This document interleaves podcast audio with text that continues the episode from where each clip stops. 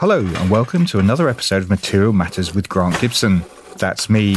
I've been doing this for the best part of three years now, but for listeners who might not have heard it before, the idea behind the show is that I speak to a designer, maker, artist, or architect about a material or technique with which they're intrinsically linked and discover how it changed their lives and careers. I'm delighted to tell you that my guest this week is the fascinating artist, Dr. Alexandra Daisy Ginsberg. Daisy started her career as an architect before going on to study on the revolutionary and now sadly defunct Design Interactions course at the Royal College of Art in London. While there, she became fascinated by synthetic biology and set about finding a place for design within this emerging field, bringing together scientists and designers to collaborate on a variety of projects. More recently, she's turned her attention to the relationship between technology and nature, producing a string of installations that aim to illustrate what we have and what we're in danger of losing through our own intransigence and our obsession with the new. So she's used artificial intelligence to recreate the bird song of the dawn chorus, investigated how Mars could be colonized by plants, and designed a digital version of the now extinct northern white rhino. Her most recent work has just opened at the Eden Project in Cornwall. The Pollinator Pathmaker is a 55 metre long piece that has been made quite deliberately for insects, using an algorithm designed by a string theory physicist. I caught up with Daisy at her home in central London. Daisy, how are you? I'm very well and delighted to be talking to you. Well, thank you very much. And um, was all that reasonably accurate? It was. It was. Thank you. Thank you. We're cheating a bit today. Usually, we when we record these shows face to face, we're in people's workshops or studios. However, we're not in Somerset House, which is where you work, because it's a bit noisy. Perhaps we can pretend for the sake of this podcast. Could you maybe describe for us and the listeners what your studio looks like? Well, the studio is a single room. I think that there's a fantasy about artist studios, which I have as well, which is it's full of paints and materials. But because a lot of what I do is computer based or emerges into physical things in the gallery, it's a bit like an office. But because it's at Somerset House, we have chandeliers and a fireplace. And so, very lucky to be in the basement of a palace. Mm. So until this point, a lot of your work has been in museums and galleries. Now, guessing your practice was hard hit by the pandemic. How have you coped? Oh, wow, that's a. um, no, it's been incredibly strange and good things came out of it. But as for everyone, a really, really tough time. Mm. I think I sort of had premonitions back in February of 2020 that this was not going to be a good thing. I felt like I picked up some early signals. And I mean, everything was cancelled or right. postponed. And it really changed the studio because there was nothing, you know, nothing on the horizon. But I was really lucky that I was working on this proposal for a commission for the Eden Project and presented that during lockdown in April 2020 to the jury. And it sort of was infused with pandemic lockdown ideas. So, how could we get out of our homes? How could I get outside mm. into nature? And sort of, I think what a lot of us were feeling was a need for the natural world and also for those who weren't able to access it, this feeling that the, the injustice of not being able to access it in cities and the places we live. We're in the middle of London now, but I think looking at Instagram, that you moved to the country for a bit. You got a dog. Peanut is sat next to us as we speak, being very well behaved and very he quiet. is sleeping very well, and let's hope he carries on. Yeah, I did the full cliche. So I got pandemic puppy. Um, no, we did, my partner and I had started thinking about moving to the countryside, so just outside London. So we were very fortunate that we were able to sort of decamp in, in early March last year and be around trees. I mean, just such, so, so, lucky to have been able to do that. And I hadn't lived in the countryside for a really long time. Mm. And suddenly to be getting muddy every day and not having to worry about it and just being in the woods every day is my is my place. So unfortunately, it's changed me. it's hard, well, gonna, hard to come back to London because I've read you taken up gardening. Well, yeah, yeah. Uh, in a big way, in a huge way, in a huge way, as a hobby, not just a profession. Well, I started. I mean, caveat here mm. is that it's very embarrassing to admit that I'm not an experienced gardener, having just done a very large plant based commission. Is this is true. But my dad is a mm. gardener of extreme industry. And it's something that, I mean, I used to grow potatoes as a kid and sell them to my mum and then cut hedges for my dad and be paid a pittance. But the it was in July last year that I discovered after lockdown lifted that there was this extraordinary charity run garden right near our home and I was walking past and the doors, it was a walled garden, the doors were open. And I looked inside and I, what is this place? and they said, well, you can't come in because of lockdown, rest- of COVID restrictions. Only volunteers are allowed in. So I emailed that evening said, can I become a volunteer? And I started going two days a week in the summer last year and learning to pick vegetables, grow things, really the junior junior with all these amazing volunteers who run this organization and normally are running workshops for autistic kids and people from different kinds of backgrounds who don't have access to the natural mm. world. And the highlight, I think, was being given the pollinator friendly bed to weed. And the person who's normally in charge of it was on holiday. And I was told to try and weed it. And the most terrifying moment of well, what is a weed?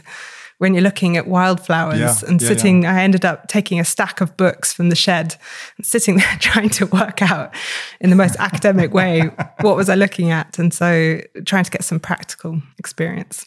So your latest project is just launched. Yeah. At the Eden Project in Cornwall, 55 meters long. And the twist is that it's been designed for insects, for bees, for butterflies, for moths, for wasps, and other endangered pollinators rather than humans. So, can we talk a bit about how that came around? Well, this was the incredible good fortune I had was having this gardening commission to try and pitch for as lockdown came last year. And I'd started with the team in the studio researching what we could do. So it was a commission from the Eden Project for a sculptural work as part of this larger program called Create a Buzz, which is being funded by the Garfield Weston Foundation. And part of it is this physical commission. And it, it was meant to be an artwork about pollinators and the jeopardy they, they face because we sort of think as pollinators as bees mm. and, and maybe some butterflies. There's been a lot of stuff about honeybees, seem to be the, the main focus of attention. Which is great because honeybees are in jeopardy, but mm. they're not the only pollinators. So wasps, I hadn't realized that, ants, beetles, uh, moths, bees, you know, there's lots of things are, are out there pollinating plants. And some plants can pollinate through wind, but the rest have co evolved with these insects and require help to reproduce. So in Germany, it's something like 70% decline in insect populations over the last 30 years, and we're facing similar crises all around the world. So this commission was about bringing attention mm. To that jeopardy and getting people involved. And I sort of started thinking about this and was scratching my head thinking, well, there's 55 meters of prime turf. the, the, Eden Project in Cornwall, which is this incredible ecological attraction and, and sort of charity to educate people about relationship with the natural world. And I thought, well, why am I making a sculpture about pollinators? And also, I'm not a sculptor. So maybe I should make a sculpture for pollinators. And that was the starting point. And then the next step was, well, what would that look like? And I started researching how pollinators see. So when I look at a garden, I see it in a certain way. Mm. But what we don't tend to think about is, well, how do other organisms see the mm. world? So how do they see? Well, differently. So right. bees have different kinds of receptors to us. So we see red, green, blue, and they see blue, green, and ultraviolet. And butterflies can are um, able to see red, green, blue, and ultraviolet, but different butterflies see differently to each other. So, what's a yellow flower to me may be a pink flower to a bee, but it's not even that simple mm. because they can see UV. So, they're seeing all these patterns and markings that we can't see. And it's incredibly complicated. and what it means, though, simply is that when we look at the world, that's just the way we perceive it. I mean, I, you look at green, I look at green, and we may be seeing something different, mm. but there's no way to actually verify that. But certainly, all these insects see a garden differently, and bees see different depth to us, and different insects are perceiving movement differently, and bees see polarized light which would be incredibly helpful because uh, it can help them navigate. So sometimes I wish that I do have that superpower. but what is really interesting then is to think, well, if you were designing a garden from their perspective, what would it look like? And if pollinators design gardens, what would they look like? But it's not just what they would look like, it's how would they function and what would be in, in those gardens and how would plants be arranged. So again, extraordinary research out there with people like Lars Chittka putting little radio receivers on the backs of bees, of bumblebees, and watching as they fly around and, and tracking how they move. But a bee may visit 10,000 flowers in a day and it memorizes the locations of those patches of flowers because it's something called the traveling salesman problem. And it's the same if you're selling Tupperware or if you're a bee and you've got a lot of places to go you need to find the fastest route and saving seconds between each each stop can actually save vital calories so they're able to memorize the routes so that became the extra layer to bring in is thinking well how do we arrange plants in a garden. So if you're designing a garden to incorporate all these things you know what plants do you choose? So that this began like an what turned out to be an enormous enormous project. But the other key component was how do we buffer ourselves from human aesthetic decisions? You know, if we're saying we design gardens to create places of refuge, to create functional spaces, to grow food, all the different reasons we create gardens. Increasingly, we're creating gardens that are pollinator friendly, mm. but there's still choices between oh, pink flowers or blue flowers, and what's my palette going to be, and what kind of aesthetic and what's a way to buffer us from that. And I decided that creating an algorithm could be a really helpful way to solve the problem of how do you optimize this garden for other species? How do you arrange stuff and, and choose which plants and when they, where to put them, but also to stop my aesthetic choices taking the lead. So that was the beginning. And then I pitched this to this amazing jury. And because it was locked down and I was looking wistfully out the window, thinking, if only the garden center was open, I'm in the countryside for the first time in a really long time. I could grow a garden and I can't buy plants. I said, well, we could put this algorithm online and then we could create a website where not only do we make the garden at Eden, but anyone can play with it. And make their own garden for mm. pollinators, their own artwork mm. for pollinators. And the jury really liked that. so then I had to make it happen. so to do all this, yeah. you collaborated with Roger Dewhurst? So Roger Dewhurst is Eden's beekeeper. And I interviewed him right at the beginning when we were doing the research in the studio. And it was brilliant. So things I learned is that bees don't forage directly outside their hive because that's where they poo that was a top fact. Interesting. Which is really important if you're thinking yep. where you're putting a beehive. Mm. And he brought my attention to what he described as mutualistic pulses. So it had never occurred to me that flowers bloom at certain times of the year because that's when their pollinators emerge. So it's this extraordinary co-evolution mm. of plants and their pollinators. So not only the way that plants are shaped, um, what colors they are, but also when they appear. And it seems really obvious when you think about it. But mm. as a, an amateur gardener, it hadn't occurred to me. And you work with this string theory physicist. Yes. So Przemek Witaszczyk, who is a collaborator from an earlier project, Machine mm. Auguries, um, I got in touch with Przemek and said, So this time, we're not recreating the Dawn chorus using AI, but I want to make an algorithm that can create gardens. And we sat down and, and thought about what does this mean? What is the problem that we're trying to solve? And I decided it was a problem of empathy. So the challenge was how do you? So well, yes, it's interesting. yeah. It's interesting this word empathy because I underlined it in some press clippings that I cut out. Can we talk about empathy? What, what does empathy mean to you in, in terms of the context of this project? Well, that's the question is when you have to then code empathy. Mm. So, what is empathy? Well, I understand it as trying to understand how someone else or something else feels in very basic terms. And Peanut lying down next to us is feeling you know, t- tired, bored, all sorts of things I'm projecting on him. but, you know, Przemek was like, you need a way to, to tell me what to do. And I suggested we could define empathy as creating solving the problem of a garden by maximizing the number of pollinators it served. So everything flows from that top level problem. So the empathy there is saying well how do we create something that's not for us? How do we design for other species? And this algorithm is the tool to do it. So everything that then comes from that top problem is trying to optimize for that. Hmm. I can tell you about the algorithm some more and the the 15 page technical document that Przemek and I wrote together so I could understand what was going on.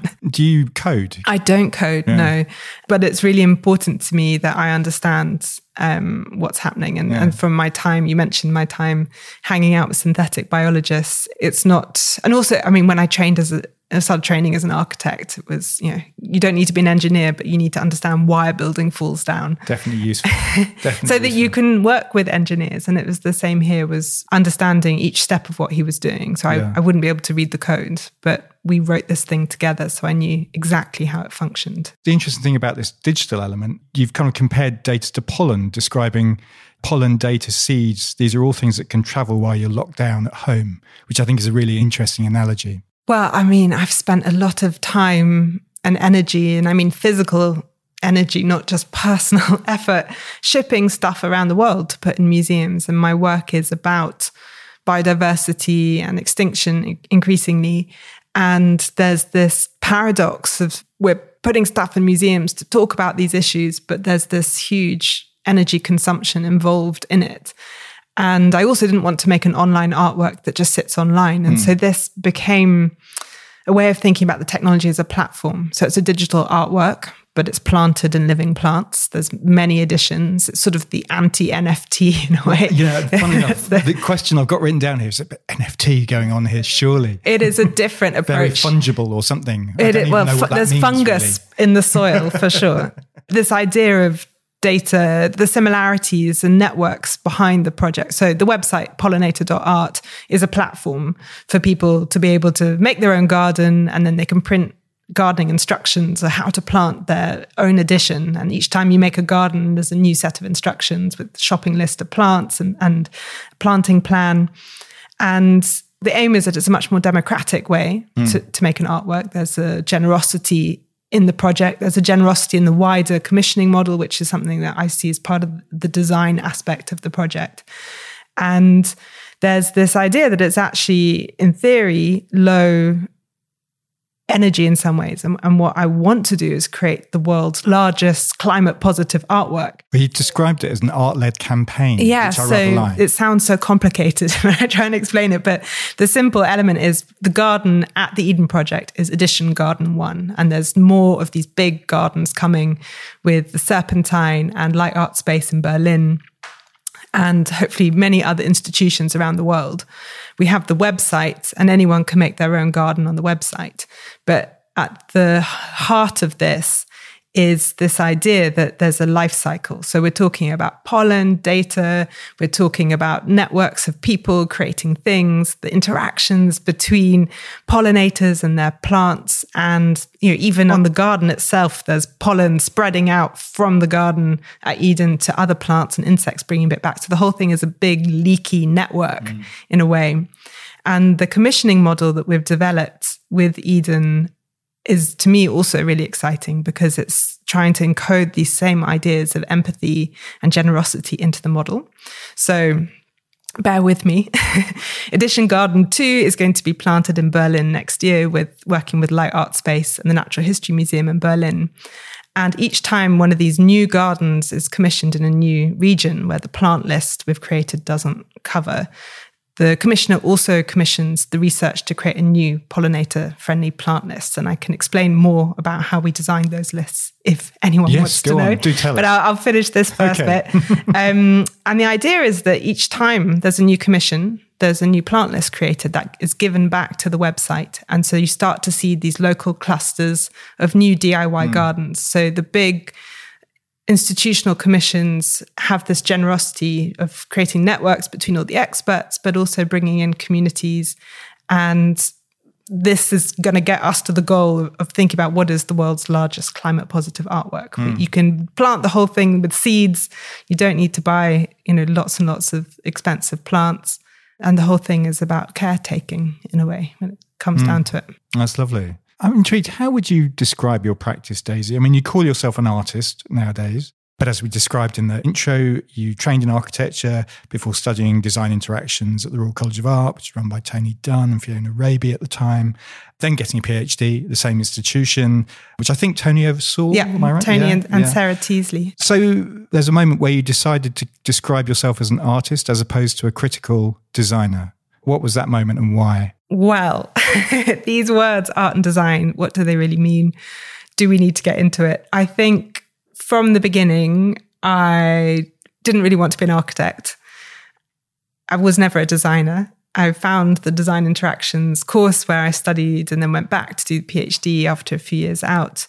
And I didn't really know what I was. So, what is a critical designer? I was being labeled a speculative designer because my work involved, you know, alternative worlds. You were being labeled or you were labeling yourself? no, I think I was being, I don't, I'm not very good at these labels. I mean, in my work, I'd spend a lot of time looking at labels and taxonomies and natural history classifications, but sometimes I mm, find labels complicated. And I, I think after I went back to do the PhD after spending a really hefty amount of years hanging out in synthetic biology with all these extraordinary engineers and scientists and, and different kinds of institutions and the sort of political drama of a new field of technoscience being constructed. And a lot of what I was doing in creating a space for critical art and design practice. So in a way, I was taking on a more curatorial role in some of the projects that I did, such as the this big research project called Synthetic mm. Aesthetics, which mm. I'll talk a little more about after explaining my escape to art. the the I felt like what of a lot of what I was doing, standing up on stage at all these scientific conferences, was in a way a kind of performance art. That I had reached this point where I was so embedded in the field that I was promoting it in a way. I mean, I was also known to be initiating dialogue. Hmm. And the question was really, well, what is the social contract of what I'm doing? I'm delving into this sort of crazy world in a way of hopes and dreams for the future.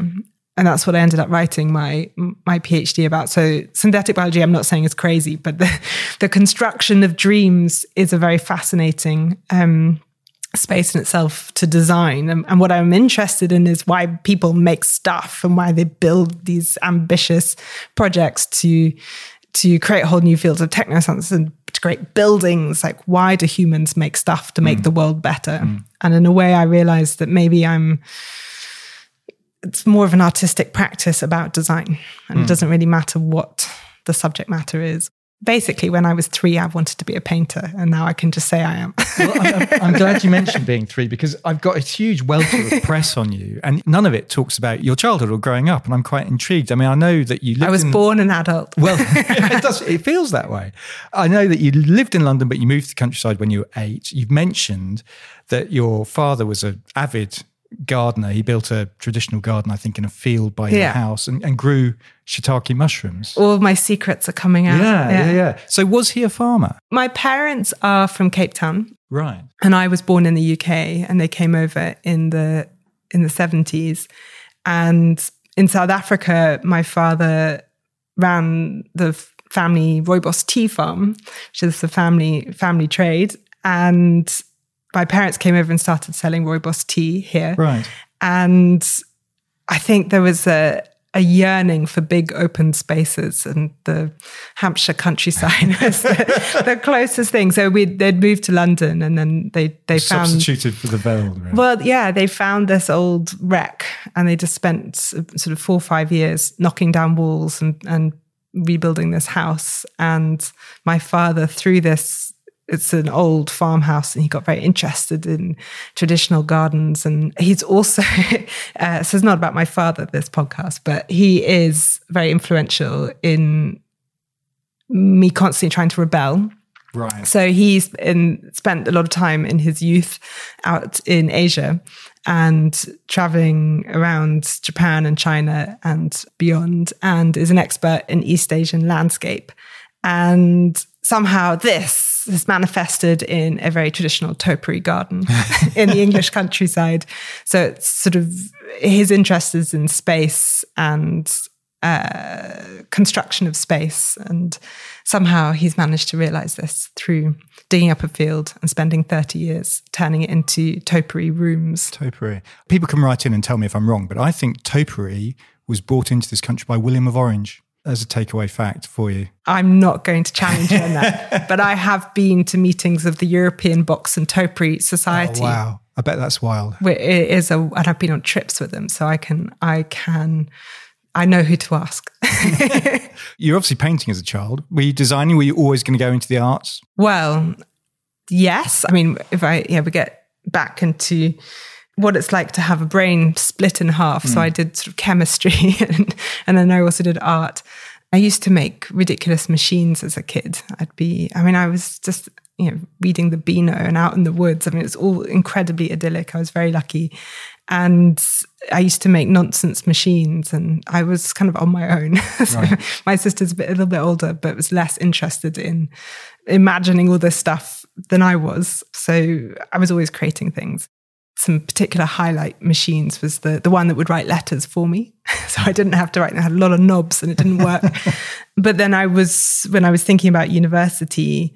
I mean, I was flailing about thinking maybe I'll do politics and you know, something like that. And my dad sort of nudged me and said, What about architecture? And I was like, What is that? And he gave me this cartoon book about architecture.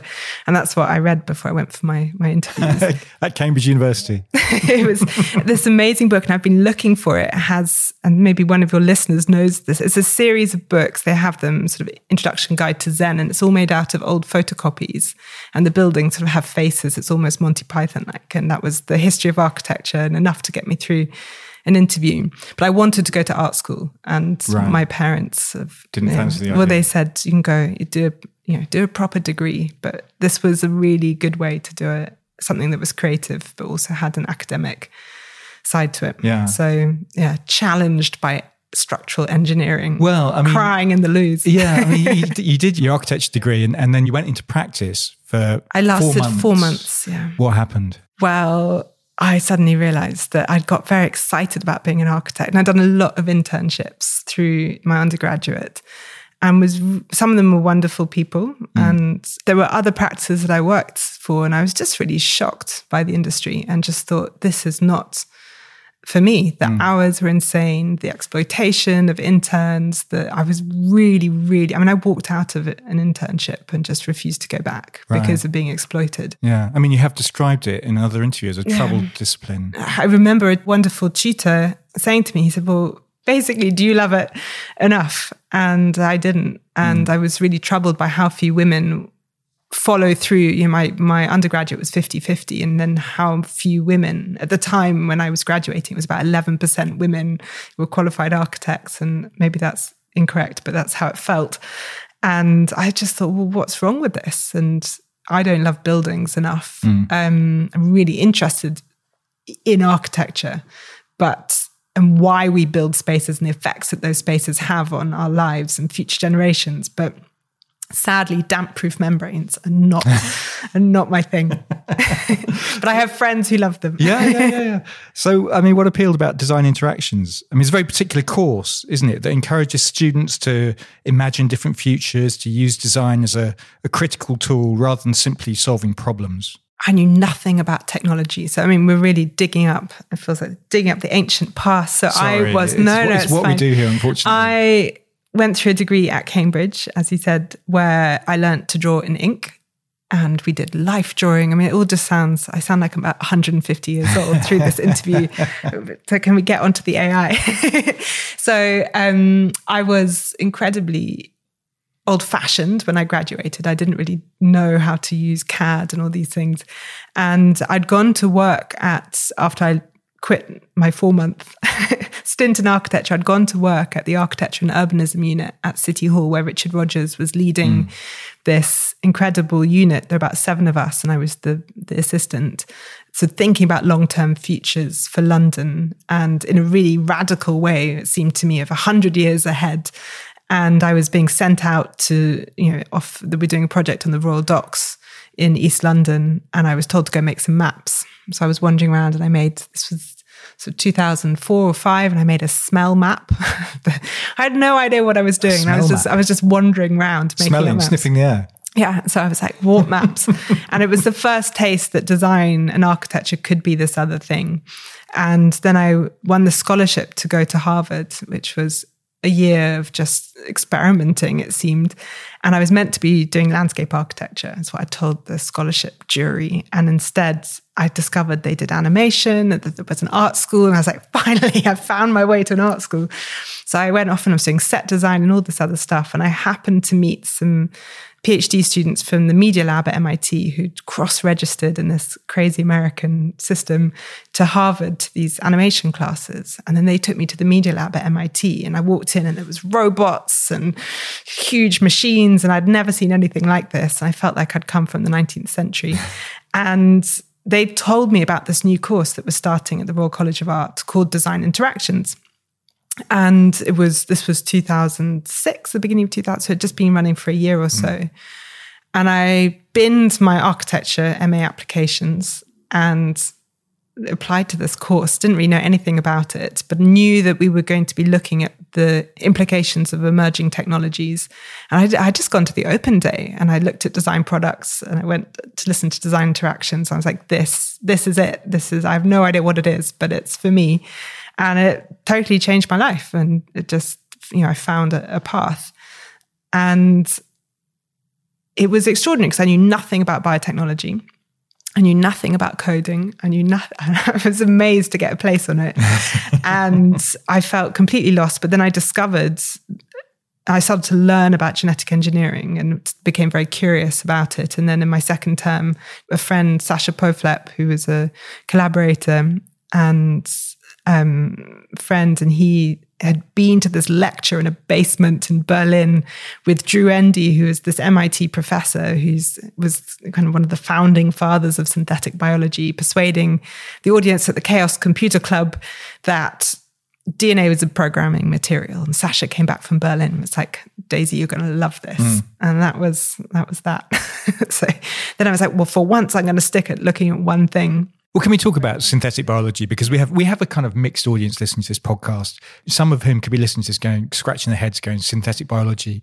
What is that? Synthetic biology is very easy to explain in a very simple way. Is it's a different approach to genetic engineering. So I think in the 90s, we, especially in the UK, became familiar with this idea of genetic engineering. It's something slightly scary, taking genes for one thing and you know, randomly putting them in another mm. thing and seeing what would happen. And that's how I'd understood it. And what I'd learned about synthetic biology is instead a group of computer scientists and engineers were coming into biology. So confusing genetic engineering was being done by biologists, mm. and now engineers came in and called it synthetic biology, which is a interesting exercise in branding. Um, but they said, well, actually, let's think of this much more in an engineering systems way. So if we think of DNA as programmable code, can we make a standardized code, a way of coding it so that then we can make useful machines, i.e., bacteria, do stuff for us and make stuff for us? So a completely different way of thinking about life as a programmable mm. material and that completely instrumentalizing life for saying, well, a bacteria is a machine to make chemical X or to perform function Y. And if you can think about them, everything is a machine, then it works. But it's a bit more complicated, it turned out. But yeah. it was the ethos that that moved this huge field forward.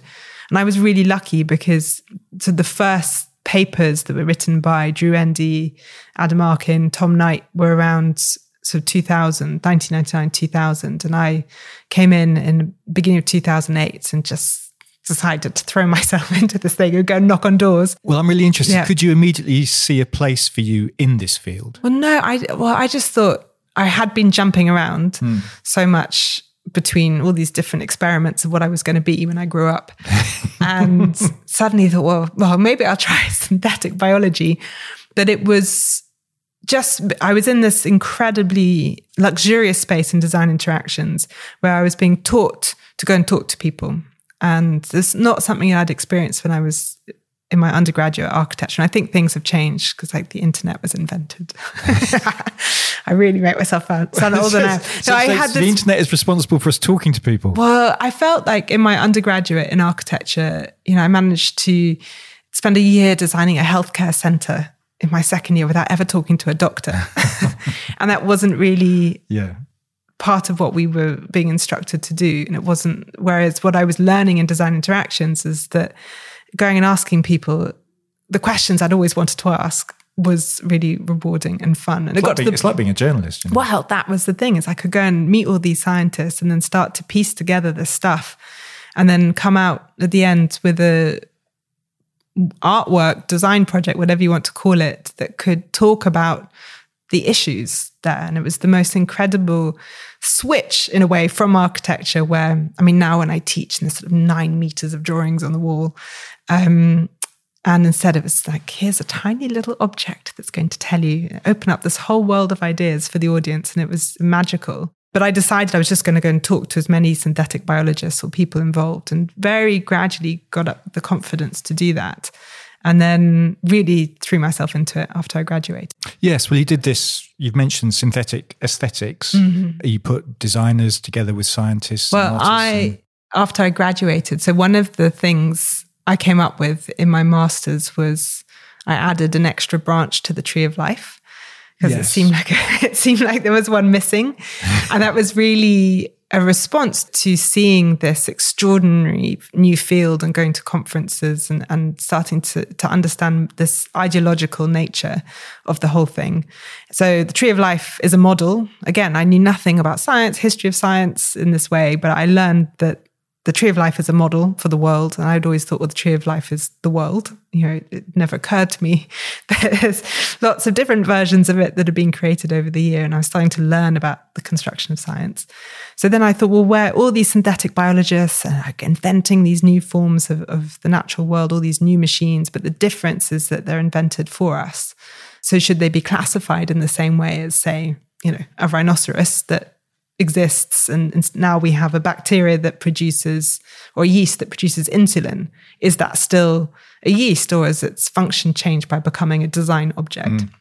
so i just drew an extra branch on the tree of life so i could go and talk to synthetic biologists and say well how do you is this right? This branch got added to various yeah, of various books yeah even ended on i had a career highlight was talking to Rich Roberts, who is a Nobel Prize winning scientist. And I was in Australia on a, doing a residency, and he rang me up because I, he'd said that he wanted to include this on the cover of a special issue of the scientific journal. And he was the guest editor.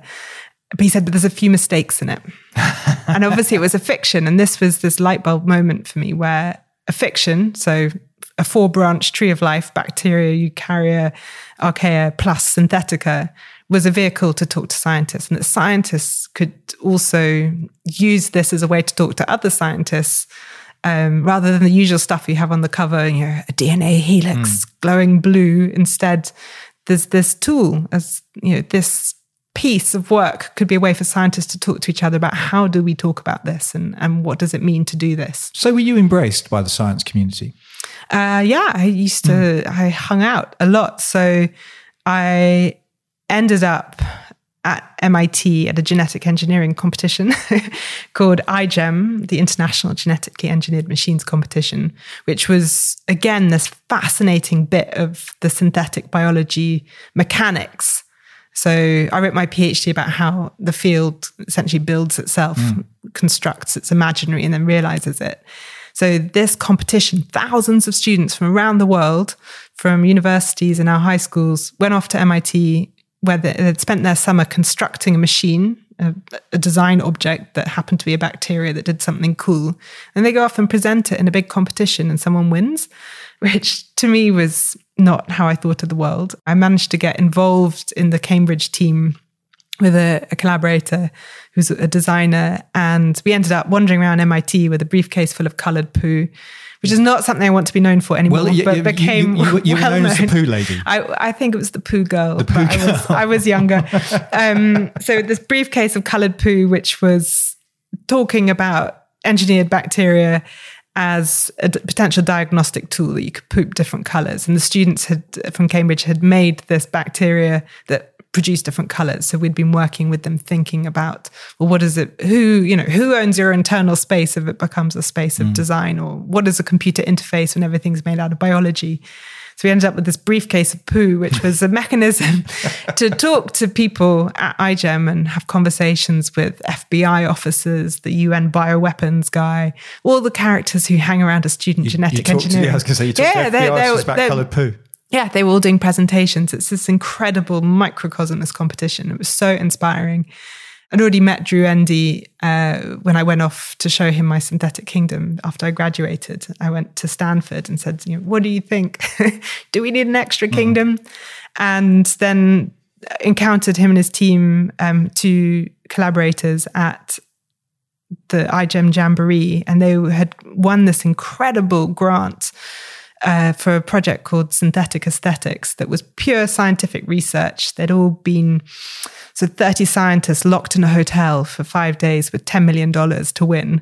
And this is what you learn as a, as a young designer coming into synthetic biology is this other world. And so they were all competing for five grants, I think. Wow. And Drew, Jane Calvert, and Alistair Elfick won half a million dollars to bring artists and designers together with scientists and engineers for a scientific research project to run residencies and they didn't really know how to deliver this. And I didn't know how to deliver it, but I said I did. Okay. So this is synthetic aesthetics. this was synthetic aesthetics. So we ended up running a series of six residencies around the world from Japan to Australia, US, Italy, Berlin, uh, Amsterdam. And we brought um, artists and designers into collaboration with synthetic biologists. But what was different was that they spent two weeks in the lab, which is more typical for artists and designers now to be going to scientists and, and asking them questions. But then we put the scientists in and engineers into the artist mm. studios for two weeks. And so Jane Pablo, who is a social scientist fellow, and myself spent a few months following everyone around the world. And it became this sort of Ouroboros following everyone to learn from this. So spent you know, these people spending a month together in different spaces.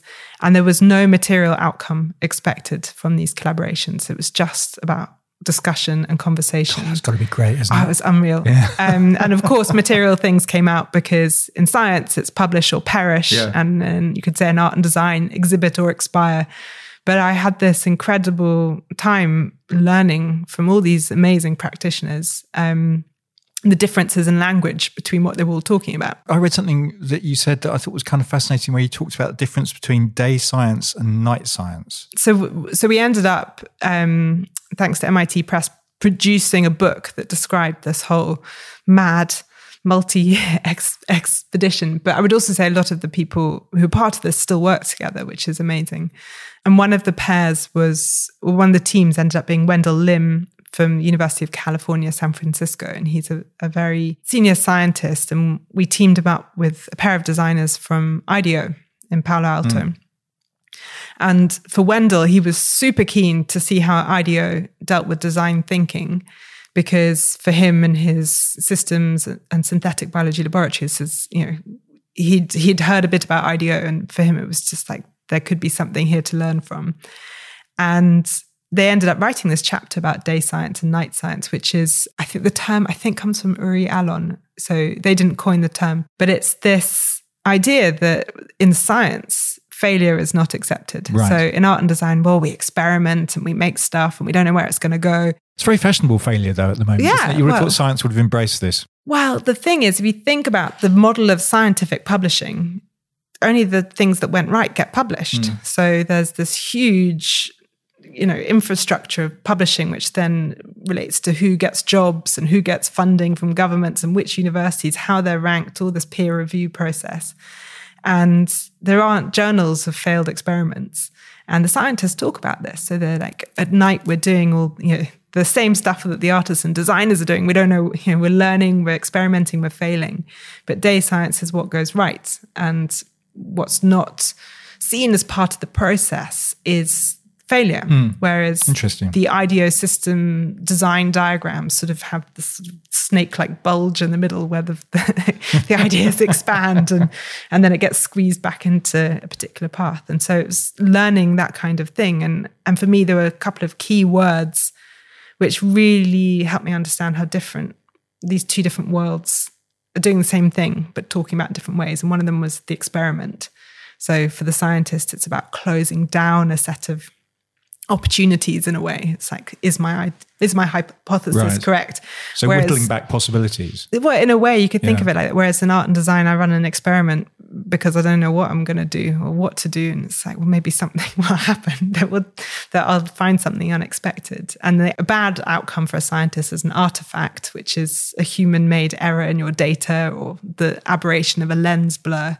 Whereas as artists and designers, we're just trying to make artifacts. Yeah.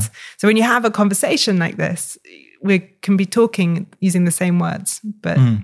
meaning completely different things. And that was for me such an important thing to learn. Fascinating. Talking about words, since the pandemic, there's been much talk, particularly from our Prime Minister, about building back better, or building back butter one time, bless him. You did your PhD on the subject of better back in 2017, which was kind of prescient, I think. Why this notion of better when you um, you did your PhD? Well, this was the problem is everyone wants to make the world better. And I didn't know what better meant. Mm. it's quite simple. Uh, so I had no idea what I was doing working with lots of people, both not just in synthetic biology, but in design and, and technology more broadly. And I was going to all these conferences and you know, the TED conference, and everyone's talking about making the world a better place. Well, your PhD starts with this really kind of vivid description of a disastrous TED talk you yeah. gave in 2011, where yeah you were told it wasn't really a proper TED talk because you were asking too many questions. Well, that was one of the things I learnt was that other people maybe do training before they do a TED talk, and I didn't really know what it's it a whole was. industry now. Apparently. I know. I didn't really. I mean, it's really. I was really naive. I, I mean, I still am, but I sort of said, okay, that sounds like a good idea, and I knew what I wanted to talk about, which was what I had been doing in synthetic biology with synthetic aesthetics. And, and this was really, I'd only been out of my MA for two years and sort of was like, okay, I could do this, got up on stage and prepared my talk over a few months. And it just didn't work because I didn't have the way to really simply talk about why I thought it mattered mm. that art and design were asking these difficult questions in a field like synthetic biology, where the future of all life was at stake and that these could be methods and we were inventing all these new ways of thinking about ethics and and what's right and who should do it it took me a few months and i started working with a speaking coach actually afterwards um, to think about how I could communicate what really mattered. Mm. And he was sort of shaking me by the shoulders, like, Daisy, like, there's something, you know, what is it that you're trying to say?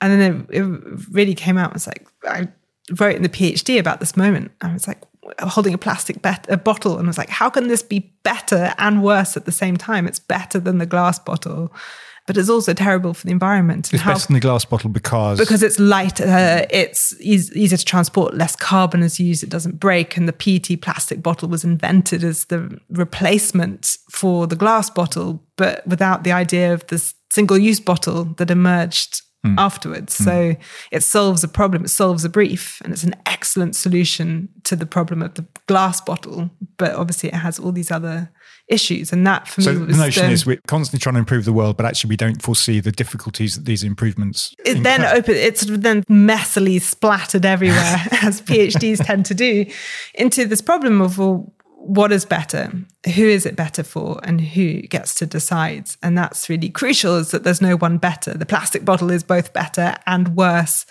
and you know a building is good because it gives us shelter but then there's a big hole with all the materials that we made the building and there's multiple betters and really the problem is how do we negotiate this. Mm. And that's where the world isn't going to be built back better because we're negotiating it for a certain group of people mm. and many uh, and many other organisms and peoples aren't represented in that hmm. process. So, how has that informed the work you're doing now? I mean, I think it's been described, your work, as an investigation of the, and I quote, the duality of progress and preservation, which I kind of like. Mm.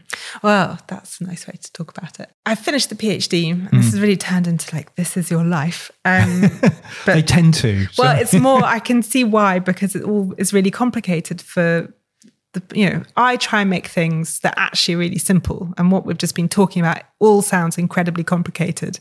But what I really wanted to do after the PhD, just like this word better, it's a way in to open up all these really big ideas and it's not scary. And that really matters to me. Um, and in the same way, the works I've made since is how can I create a moment of connection, a moment of transformation, whether it's a physical bodily reaction or a, a, something through aesthetic beauty that that you know, gives also an emotional and sensory response that can open up a way into a bigger conversation. So the pieces I've made since have really focused on our relationship with nature. This this mm. what is this nature? It's well, it's not a thing. It's a word that describes something that we have come to take as separate from us and is really us. And to try and reconnect us with that, and often using technology to bring attention to why we're spending all this money on technology and not on preserving this extraordinary thing that is us um, by just creating these moments. So, for example, in machine auguries, which is using generative adversarial networks, which is a kind of AI, which I'm not going to actually, that's not where I should start. Instead, I should say you go into a room, it's very dark, you sit on a bench, you hear a bird sing, mm. you hear another bird sing back it's the start of the dawn chorus, and then a machine bird starts singing, and it's very distorted. And over 10 minutes, the dawn chorus becomes increasingly lifelike through this machine learning. The sun comes up, and it's extremely unsettling because yes. it's a machine like version of the dawn chorus that becomes increasingly real, and it's not clear what's real and what's not real. And I mean, the technology behind it is incredibly complicated that Przemek managed to pull off this feat. But it's the moment of listening to a bird and thinking, well, I don't normally listen to birds because I don't get up early enough. And, or maybe there aren't any birds.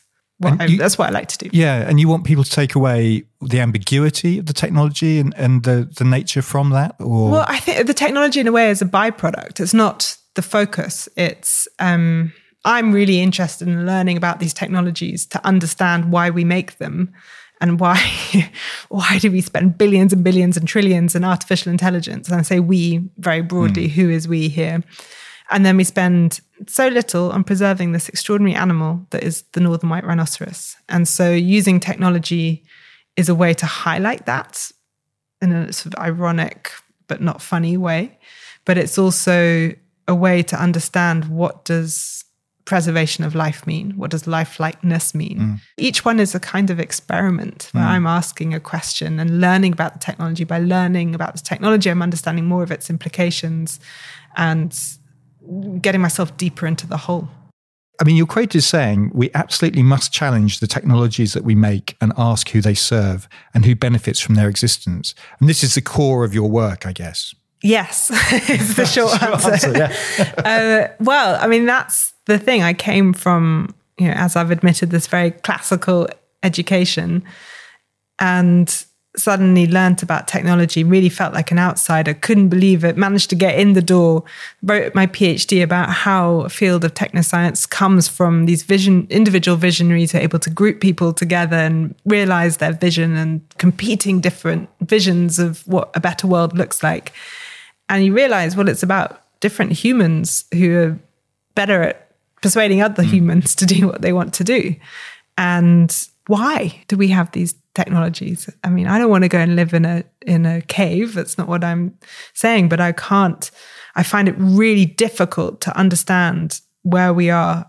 in the world and what we're doing to the planet. And again when i say we it's it's a terrible way to describe and generalize because it is certain groups of people. And when we think about, you know, technology such as AI, well, it's not technology, it's a whole range of different things. And we use this one word and we sort of package it up neatly, but it's different things and how we use them and it is just much more complicated mm. and mm. no technology is neutral it's it's who uses it and what they're using it for and who's paying for it and who's affected and it can differ and it changes and and that's what i learned from hanging out in synthetic biology is i thought i had very preconceived ideas about what genetic engineering is this scary thing.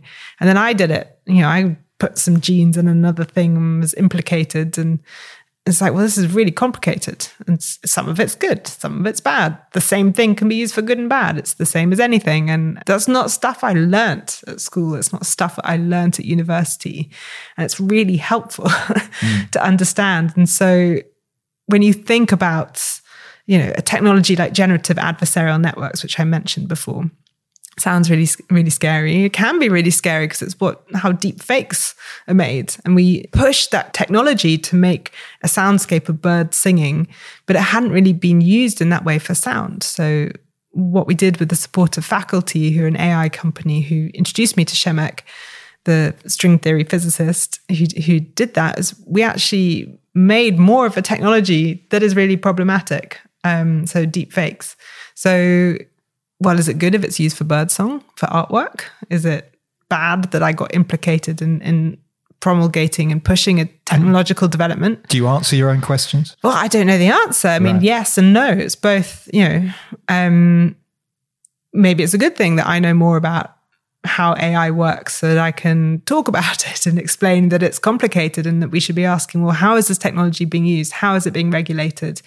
And on a basic level, a lot of what I was doing in synthetic biology was introducing the science to people and creating works that allowed people, and that people could be scientists and engineers, it could be general public, to talk about this thing. It was mm. so hmm. abstract at the time. It was pictures of little bug, like little bacteria with cogs coming out of them because there's no way to represent it when it doesn't yet produce anything that's visible. And I think it's very different now. We're used to biomaterials and all these things that have sort of emerged out of this field of like physical, tangible stuff. But when it's intangible, how can you talk about it? And that's a lot of what we you know, was being taught in the design interactions course yeah. and holds still. But for me, the driving force now is my panic at climate change and biodiversity collapse, and, and in a way that the pollinator pathmaker project, the using the technology as a platform and as a way to talk about why do we use a technology to serve ourselves? Can we turn it around and use it to serve other organisms? As maybe a first step in taking more active stand on what mm. I'm saying. I want to concentrate on one previous mm. work mm. because you mentioned it earlier, which is the rhino, mm. the white northern northern, northern white, white rhino. Thank yeah. you, the northern white rhino. Can you just tell us a bit about that project? And you, you created a digital version of this animal. Why did you decide to do that? Because I don't have one, and that's the problem. Is there aren't any left. Mm. So, uh, with uh, this work, the substitute, which I made in 2019 when you you go into the gallery, you walk in, and in front of you is a five meter wide window, and when you look at this window, what you see is a box, like a pile of boxes. I don't know how to describe it best for, for the listener. It's this moving pile of shapes that is grey and is grunting and snorting mm. with strange uh, sort of weird synthesized sounds and distortion. And as he moves around, as this object moves around the space, he comes into higher and higher resolution. And what he becomes is a northern white rhino. And he comes to the front of this window, which this window is a, a projection of an artificial room, but made to look like a diorama window. So as if you're looking through the gallery wall into a box. The rhino is pacing around, snorting. He becomes increasingly lifelike, and then he stares you in the eye, and then he disappears. Yeah. And then it starts again. And the piece is an exploration of this, my own sort of horror and curiosity at why humans spend a lot of time trying to make, well, certain humans again, including me, making artificial life and not preserving what already exists. Mm. So it came about when the there were news reports of the death of Sudan in, in March 2018. He was the last male northern white rhino. And I saw it on my Twitter feed. I was like, you know, news. And I was like, I didn't know there was one. There's only two females left. Now I feel sad. Thanks, uh, you know, Twitter algorithm for serving me up some moral panic for breakfast. And what was strange about all the news reports was, well, we can, it's fine because we're going to bring one back using, there's two projects. One is using essentially IVF to try and harvest eggs from the last two females who aren't able to mate because they're too old or it's problematic. And then put the an try and create an embryo but like in a rhino the eggs are about five foot in it's not an easy thing mm. to hmm. do and then try and create a substitute with a surrogate and that and the other version is actually using stem cells, which is um, happening at UCSD in so in San Diego. And I say happening. We don't know how to re, like We don't know how to recreate a rhino yet. But my question about this surrogate route was even if you create a northern white rhino, birth to a southern white rhino, is it still a northern white rhino? Because a northern white rhino is not just a bunch of DNA, it's a living, breathing thing with a, with social skills, and it's learned its culture from the other northern white rhinos. And if it doesn't have any to learn from, and it learns a different set of you know, behaviors, is it still a northern white rhino, or is it just a vessel for you know, rhino appearance and not full rhino function? And that's what the substitute starts to explore. So it's this thread about why are we investing in this technology yeah. and not serving a rhino? What is it for the rhino to look at us in the exhibition? What kind of emotion does that bring out? And it references Dürer's 1515 rhinoceros, which is an imperfect copy. So 1515, Dürer heard about this rhinoceros that had been sent from India to the King of Portugal and then on to the Pope, and it mm, died, in shipwreck. In shipwreck, yeah, yeah. Exactly. And he drew a picture and it had an extra horn on its back because he didn't really know what it looked like. And that image got replicated and replicated through the Enlightenment and became a symbol of sort of knowledge in the Enlightenment period. But it was wrong. And I've been to the Natural History Museum into the into the library there and with the librarian looked at all these different versions of this that have kind of carried through the 16th and 17th century until it got corrected. But it is extraordinary because it's an imperfect copy. And the same with the substitute. His sounds are taken from videotapes of the last eight northern white rhinos from a zoo in the Czech Republic. Um, and it's a mixture. It's a hybrid of lots of different rhinos. His sounds. His he was actually a southern white rhino, and then I worked with the Mill, who are a um, digital special effects production house, and we tweaked the southern white rhino to make him look like a northern white rhino. So he's not a northern white mm. rhino, but it's the closest we have to it. And I said, you know, well, I don't have one. They're like, well, now I have one. But is it really the is it the rhino we deserve? Is it the the best approximation? When little kids go up to it in the gallery, it's incredibly moving because it's really exciting to see this life size beast, and it's the closest we'll ever get because it doesn't exist anymore. Mm.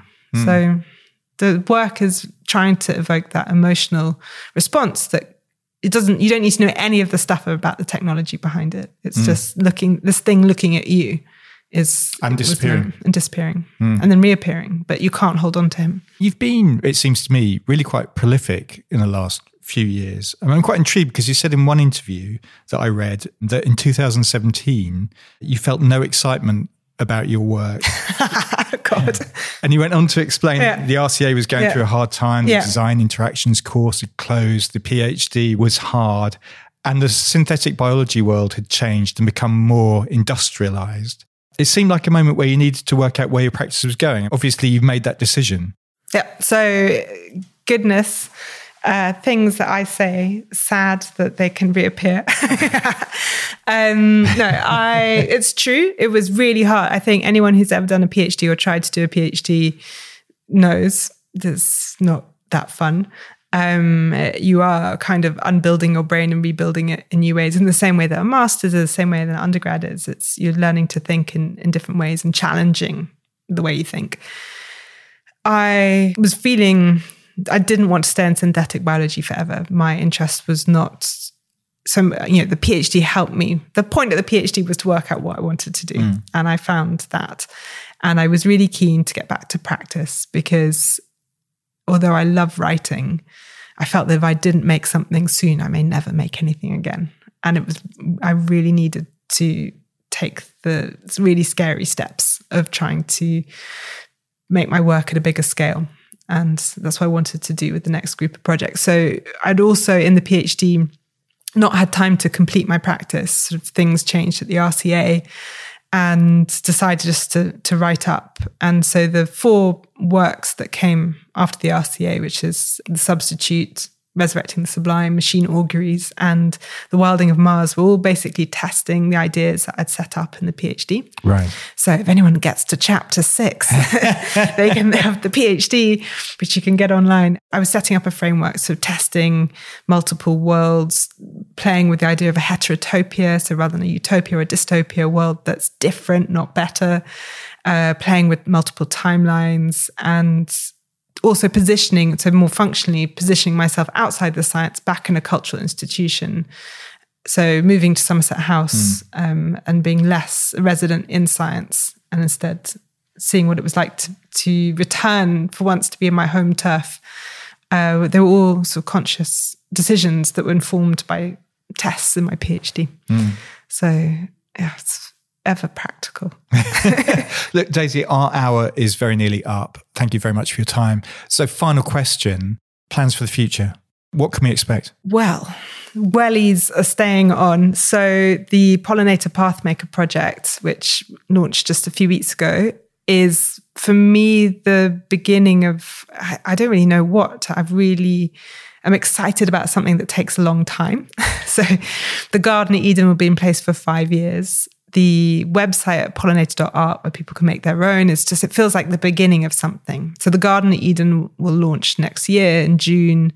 The Garden in Berlin will launch next autumn, Serpentine next year. And it feels like it would be really interesting to follow something slow. And I remember one of your previous episodes with Fernando mm, talking about the long term project. And I was really inspired by that um, discussion and thinking about how Pollinator Pathmaker will take all these different iterations and, and grow and evolve within a framework that is also an experiment mm. kind of represents how I like to work. Really complicated things, but it would be really nice to to see how that can actually manifest in soil and plants and pollinators and like something tangible. Yeah. So it's a question of watching this space for a long time. Yes. well, it takes a long time to grow a garden. So that's, I mean, it feels like the the constant pre-COVID move to put stuff in museums in three months and the next show, and there's just not enough time and I think we all, everyone who's involved in the field, probably has a little sense of there's a lot of stuff to absorb. And sometimes going and sitting in the garden is actually a respite, and we don't do enough of it. And I think that's what I learned from from COVID. And that is not what I've been doing the last year and a half launching this project, but it feels like we should all be spending more time looking at how a bug crawls along a leaf and thinking about what we can do in this environmental and biodiversity crisis. So yeah, the the the gardening hopefully continues. Very good. Very good. We have to leave it there. Daisy, thank you so much for your time. I really appreciate it. Oh, my pleasure. And Peanut didn't bark. No, Peanut was incredibly well behaved. We're loving Peanut. and to discover more about Daisy's work, go to daisyginsberg.com. As ever, there are images from the interviews as well as little films and other things on my Instagram page, Grant on Design. And you can find all the podcasts I've done, sign up to my newsletter, and lots of other stuff at grantondesign.com. Finally, and this is really important, if you've enjoyed listening and want to see this podcast flourish, then please rate a review on Apple Podcasts or wherever you listen to this from. And it would make me incredibly happy if you went to my Patreon page and made a pledge at patreon.com forward slash material matters. For as little as £2.50 a month, you can receive exclusive posts, blogs, and thoughts from yours truly, as well as getting access to each episode before it's published to the wider world. Material Matters is a completely independent concern, and any help you can offer would be hugely appreciated. Ultimately, you'll be helping to take the message of the importance of materials, skill, craft, and design to a whole new audience. Thanks very much for listening.